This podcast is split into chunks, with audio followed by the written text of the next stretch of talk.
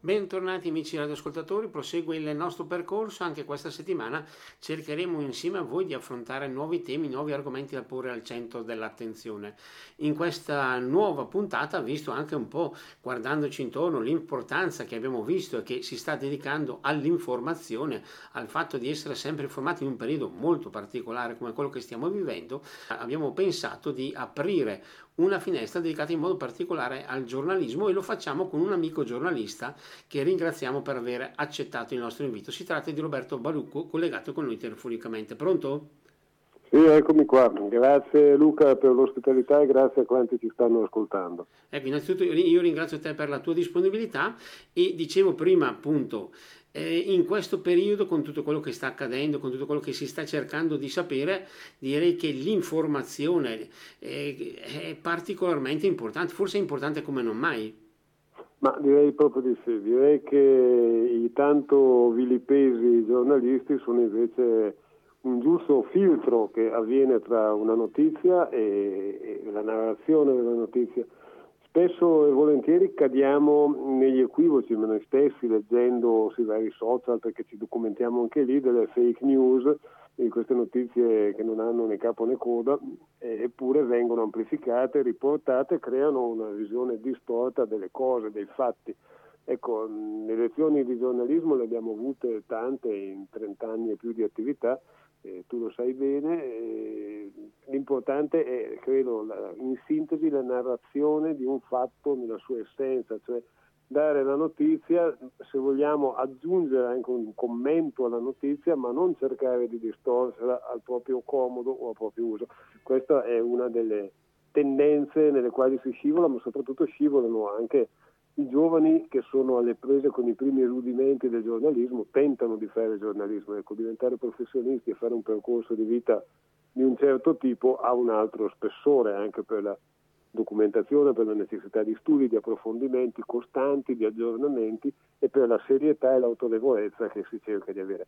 Certo, certo. non avviene sempre, sempre. Ecco. ecco. tu hai sollevato giustamente tanti eh, punti di interesse che saranno sicuramente gli aspetti che poi ci accompagneranno nel corso di questa nostra chiacchierata, però vorrei fare una sorta di premessa perché abbiamo detto appunto dell'importanza dell'essere eh, di questa eh, attività del giornalismo, però vorrei chiedere anche a te in modo particolare, visto che è giusto conoscere chi abbiamo eh, come protagonisti di questa nostra puntata, noi conosciamo Roberto Barucco come davvero protagonista del mondo del giornalismo bresciano con tante iniziative editoriali e così via, ma vorrei chiederti come è nata in te l'idea di dire ma nella mia vita posso fare il giornalista?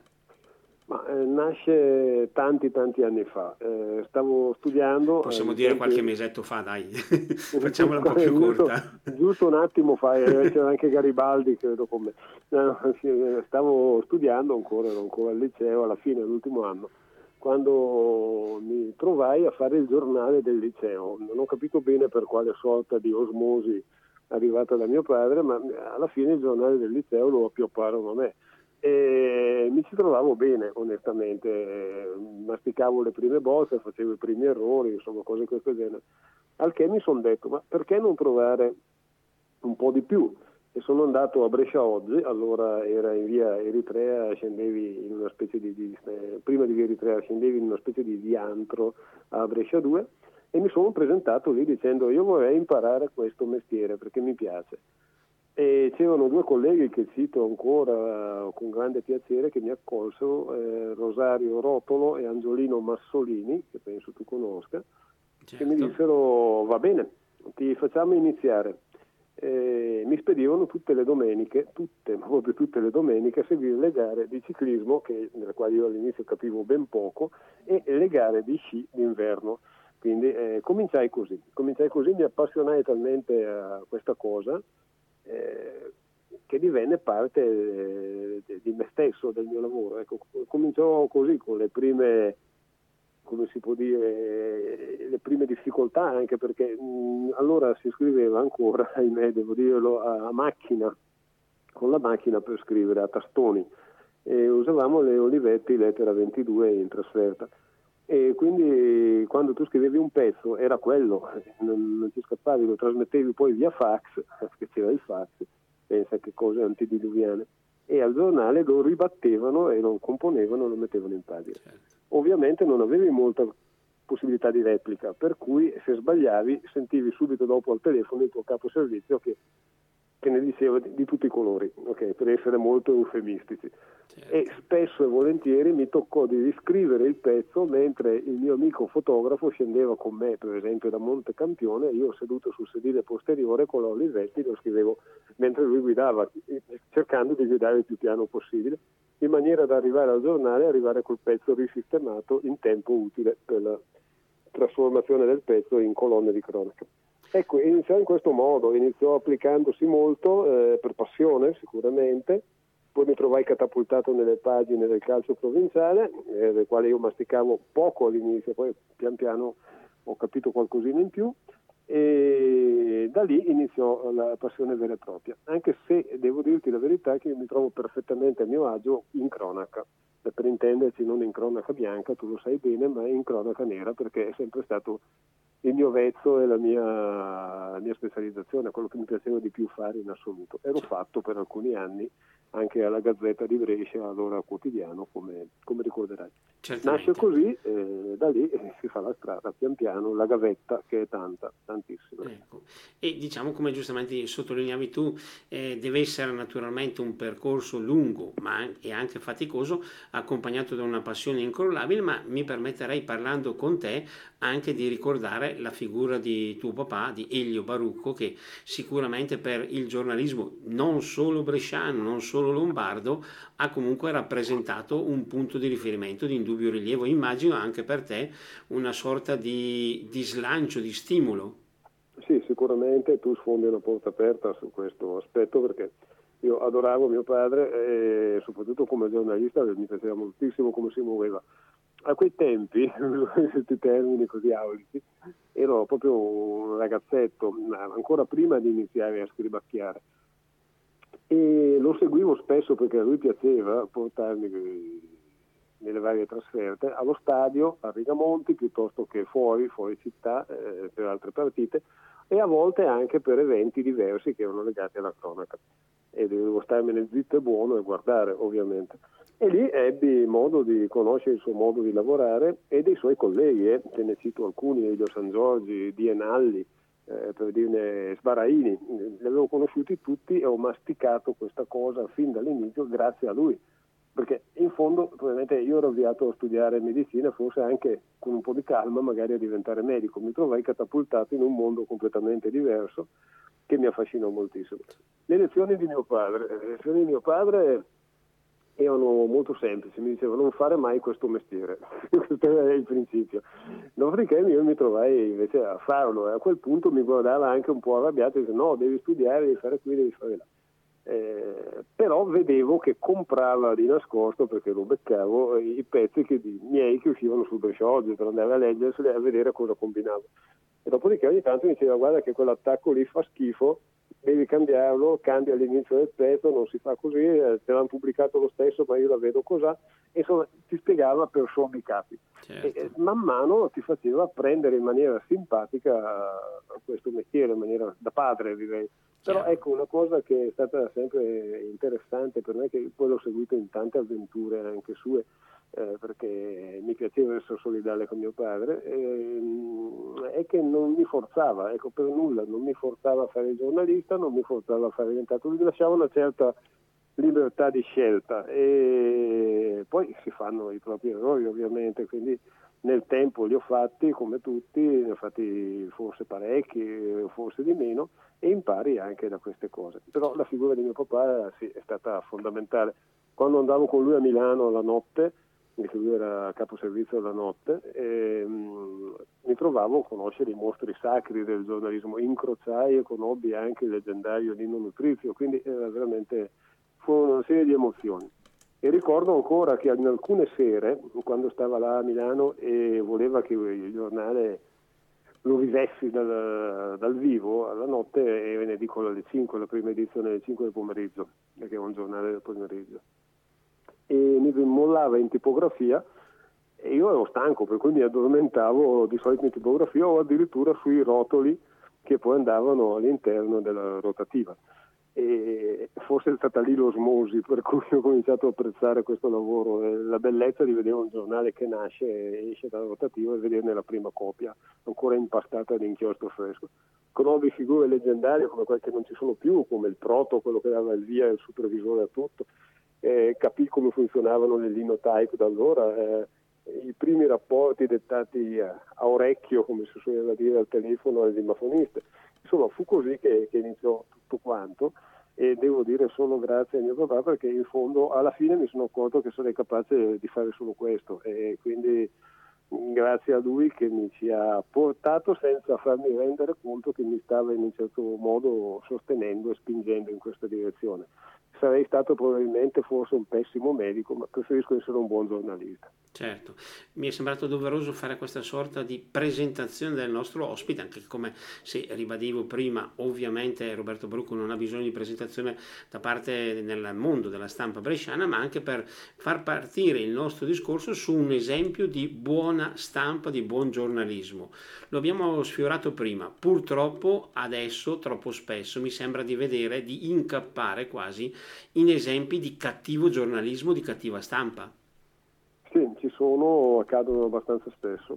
Ehm, so, io ai tempi di Giorgio Piglia venni lodato per il giornalismo all'inglese che, che usavo, diciamo, e tuttora mi piace questo tipo di giornalismo, non quello gridato, strombazzato, quello da gossip, queste cose sparate quei titoli cubitali che poi non, non valgono il costrutto del pezzo, cioè proprio questo non è giornalismo, questo è fare un mestiere da chitto così che serve soltanto a vendere forse una copia in più o adesso fare qualche click in più su un articolo che appare, ma allo stesso stregua si possono pubblicare anche le fake news e quant'altro. Mm, direi che sono esempi di pessimo giornalismo probabilmente perché mm, questi ragazzi che si buttano in questo tipo di sistema non hanno eh, il privilegio di avere maestri che gli dicono attenzione, comincia a discernere le cose e muoviti in un certo modo. Eh, poi c'è anche il pessimo giornalismo degli adulti, di quelli già scaffati, che invece lo usano in maniera strumentale e forse è ancora, è ancora peggio dei ragazzi che si buttano in qualche maniera. Ci sono vari aspetti, eh, non ultimo anche quello di editori spregiudicati che utilizzano i ragazzini che, animati dal sacro fuoco, li spremono bene, gli danno due, due soldi, due lire, due euro in questo caso, e, e arrivederci e grazie quando non servono più secondo un turnover allucinante e tristissimo. Certo. È ovvio che questi vanno poi a alimentare quel mercato parallelo che è quello delle notizie fatte, fatte male, fatte male, che non hanno solo l'effetto, secondo me, di screditare chi le scrive, ma mettono a repentaglio l'esistenza di tanti, perché c'è gente che ci crede. Faccio un esempio per tutti, non voglio scatenare polemiche di nessun genere, ma la campagna martellante anti-vaccino provoca qualche effetto collaterale, non pensi? Quindi certamente quindi ci sono le conseguenze, anche perché mi sembra di poter dire una cosa, eh, sembra quasi che adesso, un po' di anni fa si pensava, meglio, un concetto importante potrebbe essere quello del giornalista come colui che racconta, Adesso sembra quasi invece che il giornalista voglia essere lui il protagonista di quello che racconta e dicevi giustamente prima, questo giornalismo urlato che mi sembra trovi ben pochi riscontri in quello che dovrebbe invece essere il ruolo del giornalista o è un'impressione eh, esclusivamente personale? No, no, non lo è affatto, è un giornalismo urlato che poi si limita alle urla perché sotto sotto non c'è nulla, al di là dell'urlo per attirare l'attenzione, ma lo schiamazzo nel contraddittorio non serve a niente. Di solito si presta più attenzione a chi è pacato nell'esporre le proprie idee. E poi questo discorso del protagonismo, assolutamente vero. Ci sono giornalisti che hanno, si sono trasformati in attori a vantaggio unicamente di se stessi e eh, del proprio posizionamento poi su media sempre più importanti. Cioè, lo fanno solo come autopromozione. Di fatto non credo che credano nemmeno al giornalismo di per sé, credono solo in se stessi come spettacolarizzazione, spettacolarizzazione del proprio ego del certo. superego addirittura. Ma in casi come questi c'è il rischio, secondo me, anche di dover arrivare al punto di raccontare, di dire cose che non solo non sono corrispondenti al vero, ma addirittura che potrebbero essere contrarie a quello che uno si trova a pensare, perché ormai è entrato nel personaggio, non è più nel giornalista. Esatto, no, non sono più giornalisti questi, questi sono personaggi che vanno in televisione, ahimè, o, o sui media, peggio ancora perché hanno ancora più diffusione, eh, sui social media e, e, li utilizzano solo per se stessi. Attenzione, ecco, facciamoci bene caso, se voi ascoltate eh, alcuni dibattiti, vedete che il giornalista primo attore alla fine tende a, a promuovere se stesso e basta. Di chi ospita non, non gliene può importare più di tanto francamente, gli ospiti sono intercambiabili, li, usi, li usi solo per promuovere te stesso, questo ego ipertrofico che esce dappertutto, questo abuso della, dell'io da tutte le parti, questo tacitare uno con un gesto della mano, far parlare l'altro, e alla fine sei tu al centro della scena e gli altri sono dei comprimari che possono dire cose assolutamente assurde o vere, ma non ti importa perché importa solo la vendita di te stesso come se tu fossi un dentifricio. Certo. E quindi non, non, è bello, questo non è giornalismo, questo ti ripeto è una forma di spettacolarizzazione inutile eh, che però ha preso piede. Ha preso piede perché la gente, ahimè, e lo dico con il massimo rispetto di chi ci ascolta, ma molte persone amano l'urlo, amano che la notizia o presunta tale, soprattutto presunta tale, venga gridata, anche da personaggi che poi non sono neanche giornalisti, non sono neanche iscritti all'albo, perché poi ci sono anche queste cose Chiaro. simpatiche, ne parliamo poi magari di chi si spazza per giornalista ma di fatto non ha mai no, certo. fatto un aggiornamento in vita sua, tantomeno un esame di Stato, ci sono anche questi personaggi così, ecco. folcloristi. Certo, folcloristi. tu hai toccato un tasto che mi interessa molto, hai parlato della gente, mi sembra quasi diciamo di dover ricordare che una volta quando uno scriveva, almeno secondo me, aveva di fronte, o meglio, il suo pensiero era rivolto alla gente, ai suoi lettori, ai suoi ascoltatori e così via. Adesso questo discorso mi sembra che si sia molto perso, se vogliamo usare questa espressione, e nello stesso tempo è lui stesso che dà eh, un messaggio proprio di parte. Può esserci questo pericolo adesso? Il messaggio di parte sicuramente c'è. Il messaggio di parte è una tentazione ricorrente nella quale cadiamo tutti. Bisogna proprio togliersi da questa tentazione che non è semplice perché il nostro primo dovere, e lo diceva Montanelli, non certo io, eh, è nei confronti del lettore, che è il nostro unico padrone, punto. Il resto è tutta fuffa, non, non c'entra, cioè, noi dobbiamo scrivere e lavorare per il, le persone se noi dobbiamo illustrare un fatto perché la gente tragga delle opinioni, delle conseguenze e magari si faccia una, una, valutazione di quanto sta accadendo, ma il più obiettiva possibile in base alle fonti che abbiamo avuto, la verifica delle fonti, altra cosa che manca totalmente. Manca, eh, altrimenti si cade nel solito schema, nel solito schema dell'urlato, del finto, del, del costruito, ma ti ripeto, a mio avviso questo è, non è giornalismo, questo certo. è, è, un An- modo di procedere a tentoni soltanto per glorificarsi, per, sono forme di, consentimi il neologismo, di onanismo verbale, e basta.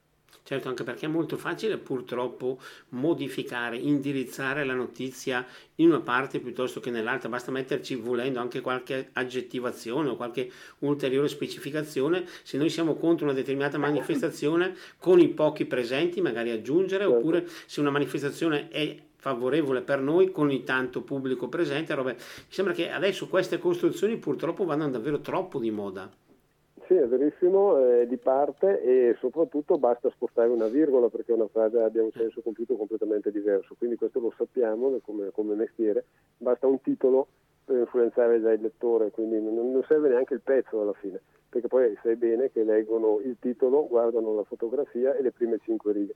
E solo chi è veramente interessato va avanti ma se tu li attiri già con un giudizio di parte, automaticamente avrai sicuramente chi ti legge, però da quella parte lì e basta. E l'obiettività va a farsi friggere. È un po' come il discorso delle amicizie sui profili di Facebook, mi permetti di parlarne? Certamente. Allora, quando noi eh, riceviamo delle proposte di amicizia, tra virgolette, perché insomma sono conoscenti forse, oppure le cerchiamo su Facebook, tendiamo a comunque a accalappiare come amici o riceviamo proposte da amici di persone che più o meno sono orientate nello stesso modus vivendi e operandi, eh, quindi si muovono nello stesso modo, lavorano nello stesso modo, hanno più o meno le stesse opinioni. Alla fine cosa ti hai creato? Un cerchio di persone che comunque sia la penseranno come te, per cui ti sei fatto una base alla quale continui a replicare le, le, le, tue libidini personali eh, scrivendo dei pezzettini sui social più o meno sgrammaticati o più o meno così eh, decenti. Ma, ma, non hai costruito nulla perché tu non accetti un confronto, non accetti un contraddittorio, non hai tra gli amici di Facebook che tende con gli algoritmi a piopparti proprio agli amici simili ai tuoi o dirti potresti conoscere anche questo qui o questo qua. Non hai modo di dire tra i miei amici, 2000 amici che ne ho mille che sono di una parrocchia e mille di un'altra. E quindi c'è anche quello che mi dice guarda che stai scrivendo delle stupidate, parliamone. Non succede così. E quindi ti sei creato un microcosmo a te sempre favorevole. Questa tendenza che generalizzo si rispecchia poi nei media più grandi, quelli a più ampia diffusione, dove chiunque voglia prendere una posizione di parte, cosa fa? Si rivolve a una parte e si crea il suo micro o macrocosmo nel quale lui primeggia sempre. E torniamo al discorso di vendere se stessi. Certo, ed è una riflessione che ci porta non solo ai nostri giorni, ma aggiungerei anche guardando il cronometro alla prima pausa di questa nostra puntata, per cui in questo momento dobbiamo eh, passare la linea alla regia, poi torneremo subito dopo in diretta e proseguiremo questo nostro incontro in compagnia di Roberto Barucco. Linea alla regia. E torniamo in diretta in questa nostra mattinata. Abbiamo qui con noi Roberto Barucco, ringraziamo eh, per la sua amichevole partecipazione e prima, con, grazie alla, proprio alla sua guida, abbiamo toccato diversi tasti molto importanti, ma io avrei una curiosità che vorrei girare anche a lui come ospite ufficiale di questa nostra puntata. Mi sembra di ricordare che, o meglio, mi sembra di ricordare, un desiderio che solitamente potrebbe avere un giornalista sarebbe anche quello di avere un ruolo positivo, propositivo nella sua attività e nel suo confronto con gli altri. Secondo te questo ruolo positivo e propositivo del giornalista o di chi fa questo lavoro può esistere ancora al giorno d'oggi? Beh, eh, sicuramente sì, ci sono, non ci sono solo i cattivi soggetti, eh, dobbiamo, dobbiamo, anche spezzare una lancia a favore di quelli che sono buoni, di quelli che sono in gamba e sono estremamente propositivi. Ma mi rivolgo in particolare non tanto a, ai vecchietti, tra virgolette, come noi, che tra qualche tempo andranno magari sperandoci in pensione. Tra qualche decennio ragazzi... e, comunque per me, mi permetto di interromperti, ma quelli diversamente giovani, come noi possiamo dire ah, così. ecco, adesso si usa così, diversamente, diversamente giovani. giovani. Quindi, quindi a questo punto andremo a scrivere libri, metteremo a scrivere libri. Bisognerebbe proporlo e formare anche i ragazzi che si affattano a questo lavoro, a questa professione, anche se vogliamo chiamarlo sempre mestiere, nella fascia dai 20 ai 25 anni, quelli che ancora ci credono, eh, perché non sono poi così tanti, tanti, tanti. Allora sì, potrebbe, si potrebbe formare di nuovo eh, con la tecnologia di adesso e con il cuore di una volta si potrebbe riformare quella categoria professionale che non può essere così sminuita, ma che deve essere la giusta mediazione, come dicevamo all'inizio, tra un fatto e quando questo fatto narrato diventa una notizia, ma una notizia che sia utile a tutti, certo. non una notizia che sia utile soltanto a un gruppo ristretto, se no ricadiamo nel giochino del, del, circolo di amici che tra di loro si dicono ah, quanto sei stato bravo, sì, ma so, lo sapevo come lo dicevi perché siamo dello stesso pensiero eh, il rischio è proprio questo. Poi tieni presente che qualsiasi media, tu lo sai bene, si rivolge a una moltitudine di persone ormai. Eh, quindi eh, la responsabilità, e questo è un tema da affrontare di sicuro, il tema della responsabilità è grossa ed è veramente pericolosa. Ha degli aspetti positivissimi, ma degli aspetti molto pericolosi. Le certo. responsabilità di chi scrive devono essere oggettive, devono essere prese bene, cioè nel senso uno deve rispondere di ciò che scrive, non può essere solo il direttore che ti fa da filtro ogni volta e ti corregge il sistema, si parte dal presupposto che il tuo redattore sia già scafato e in gamba e si debba correggere il minimo. Eh, quindi è una serie, una catena anche di, di, comando nel giornale che è inevitabile e necessaria, proprio per evitare questi scivoloni. In certo. alcuni giornali funziona benissimo, in altri così così, in altri no. Altri ancora meno, diciamo così, insomma. Esatto. tu prima hai toccato un tasto eh, che mi piacerebbe riaffrontare, dopo affronteremo anche questo tasto ancora della responsabilità, ma abbiamo detto spesso e volentieri c'è questa corsa al titolo eclatante, alla parola urlata. Eh, sì. Sembra invece che quasi quasi eh, le notizie buone, le notizie semplici, positive non trovino spazio nella stampa al giorno d'oggi. Sì, non trovano lettori, eh, ormai perché ci si, è, ci si è abituati globalmente a questa forma gridata di giornalismo, quindi automaticamente ciò che eh, una volta poteva essere gradevole è scomparso, o se non è scomparso ha un ruolo molto marginale. vedi che eh, il proliferare della cronaca gridata è superiore al proliferare allo standardizzazione della cronaca bianca, a meno che non siano liti all'ultimo sangue a livello di comuni. Allora vabbè, ci sta, ma sono sempre liti politiche che sono quelle che trascinano poi l'attenzione del, del lettore. Eh, questo meccanismo poteva andare bene in maniera abbastanza pacata 20, 30, 40 anni fa. Adesso eh, è una cosa necessaria alzare i toni fino all'inverosimile perché altri li hanno alzati e quindi andiamo in una gara a chi urla di più, sempre di più, finché a un certo punto non so se arriverà le mani in diretta, non so cosa faranno. Sì, ci siamo già andati anche abbastanza stati... vicini più volte, mi sa, da quello che sì, esatto, vediamo in esatto. giro. Eh, cioè, I limiti sono stati passati tutti, ma quelli anche della normalissima educazione. Cioè, non parlo di giornalismo, parlo del rispetto del prossimo, quello è un fondamentale. Ecco. Eh, non esiste più, esiste la gara, chi ha urla di più e le voci che si sovrappongono in diretta fino a che uno prevale per una capacità di corde vocali superiore a quella dell'altro, ma non certo per le idee. Ecco, infatti idee... è, la, è, la, corda vocale che fa la differenza, non è il concetto purtroppo. No, il concetto ahimè è abbastanza volatile, anche perché poi questi personaggi che litigano tra di loro allegramente, se tu li intervisti a parte, gli fai un mini, un mini sondaggio, adesso faccio un po' il cattivo, di tipo culturale, insomma, lo spessore è piuttosto basso non c'è neanche la preparazione sull'argomento del quale trattare. In compenso hanno allenato benissimo le corde vocali, come si certo. diceva, e sono in grado di sostenere anche un'opera cantata. Chiaro, ma a me viene spesso e volentieri il dubbio che non appena si spengono, soprattutto per i programmi televisivi, che non appena si spengono le telecamere, questi personaggi escono a cena poi tranquillamente in compagnia. Ho sempre questo fondamentale dubbio o curiosità posso parlare, diciamo che da dietro le quinte queste cose le ho viste, ecco, quindi accadono. Eh. E spesso e volentieri sanno che devono andare a interpretare una parte e il gran eh, visir è il conduttore, che di solito è il giornalista o pseudotale, è un che si spazza per il giornalista e che sa benissimo che per alzare l'audience e lo share deve muoversi in questo modo, certo. perché se no non funziona. Se lo share non sale, se non, non, non fa audience, non fa ascolti, automaticamente il programma chiude e lui è a spasso per un'altra, un'altra occupazione. Chiaro. E quindi ricorre a tutto, anche allo schiaffone in diretta piuttosto che alla rissa verbale. Mm. Ma, eh, eh, il problema è che questa cosa ha preso talmente piede che cresce e quindi ti ripeto cosa, cosa finiamo? Per le bastonate per fare odio, che le abbiamo viste tutte. Sì, perché eh, purtroppo c'è anche la gente che... che... lo guarda, che la segue, il guaio anche eh, No, no, è così, ma esistono trasmissioni che a mio modestissimo parere personale sono assolutamente inutili, e, e non uso, uso un eufemismo, veramente, sono veramente inutili. E, e io mi stupisco invece eh, moltissimo dell'audience, eh, dell'ascolto che fanno.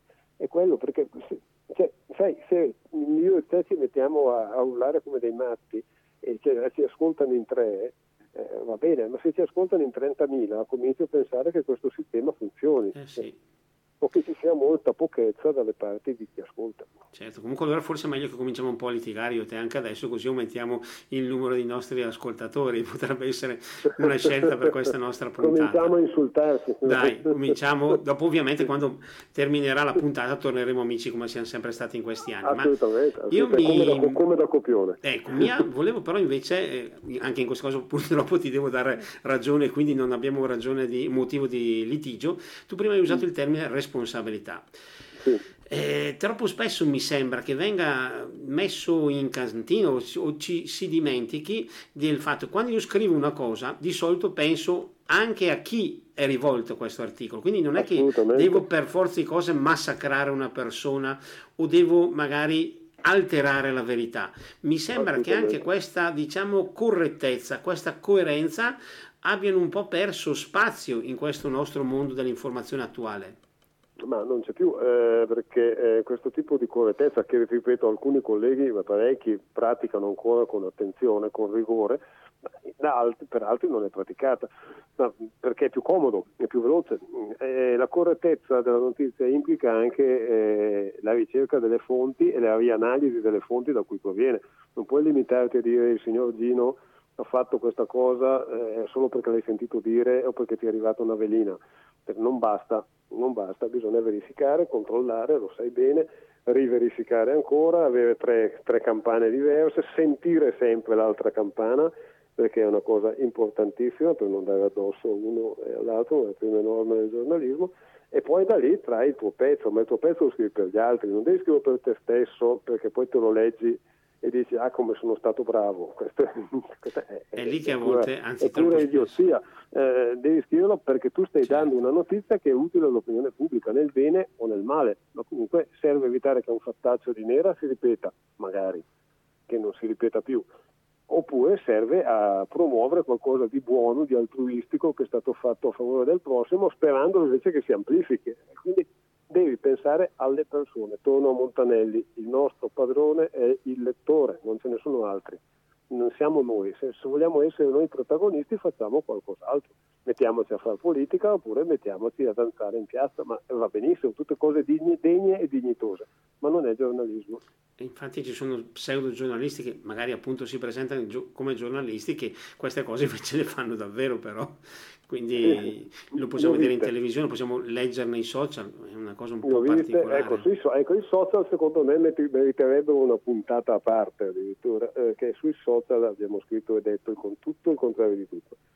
Ci sono, è innegabile, eh, li usiamo, è altrettanto innegabile anche per il lavoro, ci documentiamo sui social e spesso commettiamo delle cappelle incredibili, ma eh, il social di per sé, dobbiamo tenere sempre presente una cosa, non è che appare dal nulla perché lo Stato meravigliosamente ce l'ha donato ed è un modo, è un modo che abbiamo per esprimerci come cittadini. Attenzione, i social media sono tutte aziende private, spesso di un unico gruppo, quindi non fanno la beneficenza, non sono impazziti a prendere sistemi che costano milioni di euro, lo fanno per guadagno e per guadagno dove guadagnano? Perché tu dici che io non pago niente sul social, è gratis. Non è vero, non è vero, perché tu quando scrivi sul social e parli di un tuo amico o comunque ne indichi inconsapevolmente le abitudini, le cose che gli piacciono, le cose che mangia volentieri, dove è stato in vacanza e vieni profilato. E questa profilazione dei dati, i social media, i gestori dei social media, che non sono misteriosi, basta vedere le ragioni sociali, li vendono alle agenzie di comunicazione di alto livello,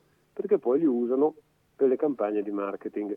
Quindi in quel momento più ore tu passi su un social, più lavori gratis per loro. Quindi paghi e come? Perché tu paghi anche solo 10 euro all'ora perché fai, stai facendo le pulizie, ma se ci stai 5 ore al giorno su un social tu regali 50 euro di lavoro gratuito, preformato per loro al social. Quindi non è un'opera pia, assolutamente. Chiaro. Questo è un punto focale. Dopodiché eh, c'è un altro aspetto, il fatto che il social non ti tutela da urla, risse e, chi più ne ha. Hanno dei filtri ovviamente, ma questi filtri sono bypassabili molto facilmente. Sì.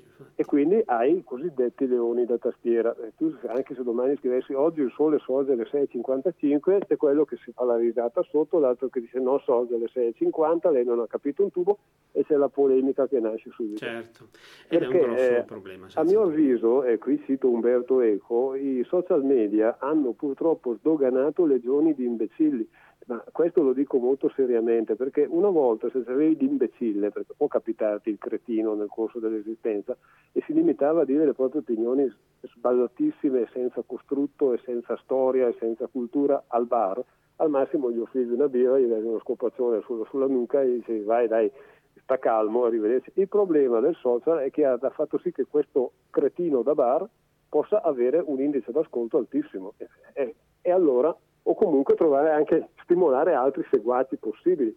Ti ripeto, non sto generalizzando perché anche sono tutti degli imbecilli, però trovi il personaggio così e questo personaggio è visibile, amplificato. E questo è un altro dei grossi problemi dei, social, dei cosiddetti social media. Chiaro.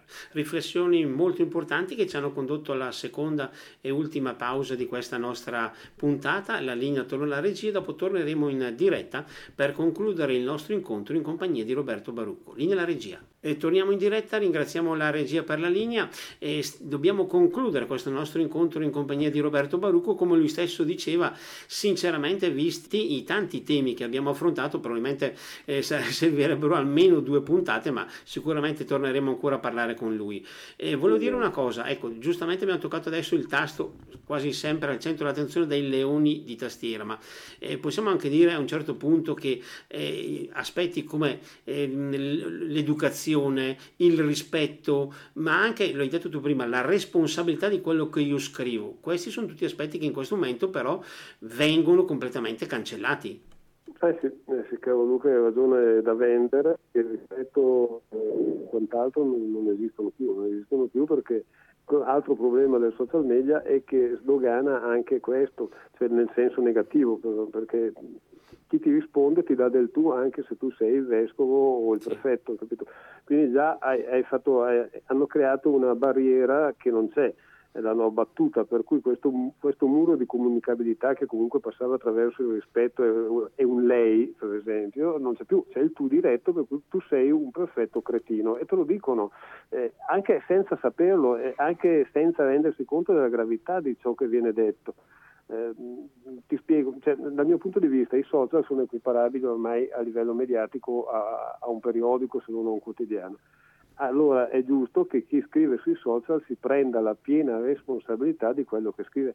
Non basta cancellare il post dove tu hai insultato una persona direttamente per salvarti, devi finire in tribunale, beccarti la querela e pagare. Allora così capiscono che non si gioca con queste cose, che serve un filtro, che serve un, un'attenzione importante, filtrata giusta, narrata giusta. Non è che puoi limitarti a mandare le fotografie, e qui voglio toccare un tema che mi sta particolarmente a cuore, delle cose che mangi, dei piatti che impiatti, perché vabbè, non fanno male a nessuno, ma non è che mi sembra un messaggio travolgente fotografare ogni volta che vai a E nemmeno particolarmente interessante comunque. Ecco. ecco, a un certo punto quando ho visto sei piatti di spaghetti diversi sono anche stufo di vederli sui social.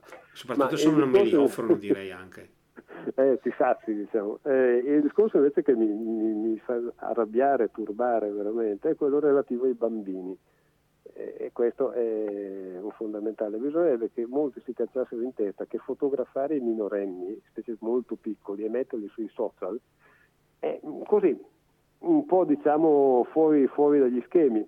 Eh? a parte le sentenze che ci sono state e tutto quanto per quanto riguarda la tutela dei minori. È meglio evitarlo, perché si finisce poi in circuiti un po' strani. Eh, so, vedi che sono pacatissimo, non aggiungo cose particolarmente scurili. Eh, però evitiamo di mettere i minori se possibile, eh, perché io li vedo le mamme che sono felicissime di postare i loro bambini, ma ci sta perché è amore travolgente per mille cose, anch'io ho un figlio, quindi lo so benissimo, però se li posti poi li esponi anche dei pericoli. Certo. Non ultimo anche quello di tuo marito, se sei divorziato per esempio, che ti può chiedere i danni perché tu hai pubblicato la foto del piccolo senza il suo consenso. Altro aspetto molto interessante. Chiaro. Quindi forse, evitiamo se possibile. Certo. Forse in questo caso, eh, ricordandoci di quel rispetto che abbiamo eh, anticipato prima, potrebbero essere evitati problemi di questo genere. Eh sì, il rispetto è fondamentale, ma il rispetto vale anche per un bambino di 4 anni, di 5 o di un ragazzo adolescente di 15 o di 16.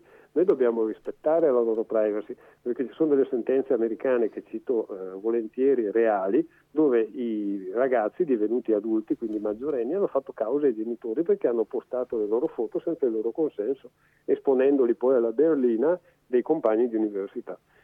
Eh, capisci che eh, eh, il rispetto vale a, a 3 anni come a 17, bisogna insegnarlo reciprocamente, i ragazzi devono averlo nei confronti del prossimo, ma anche i genitori nei confronti dei propri ragazzi.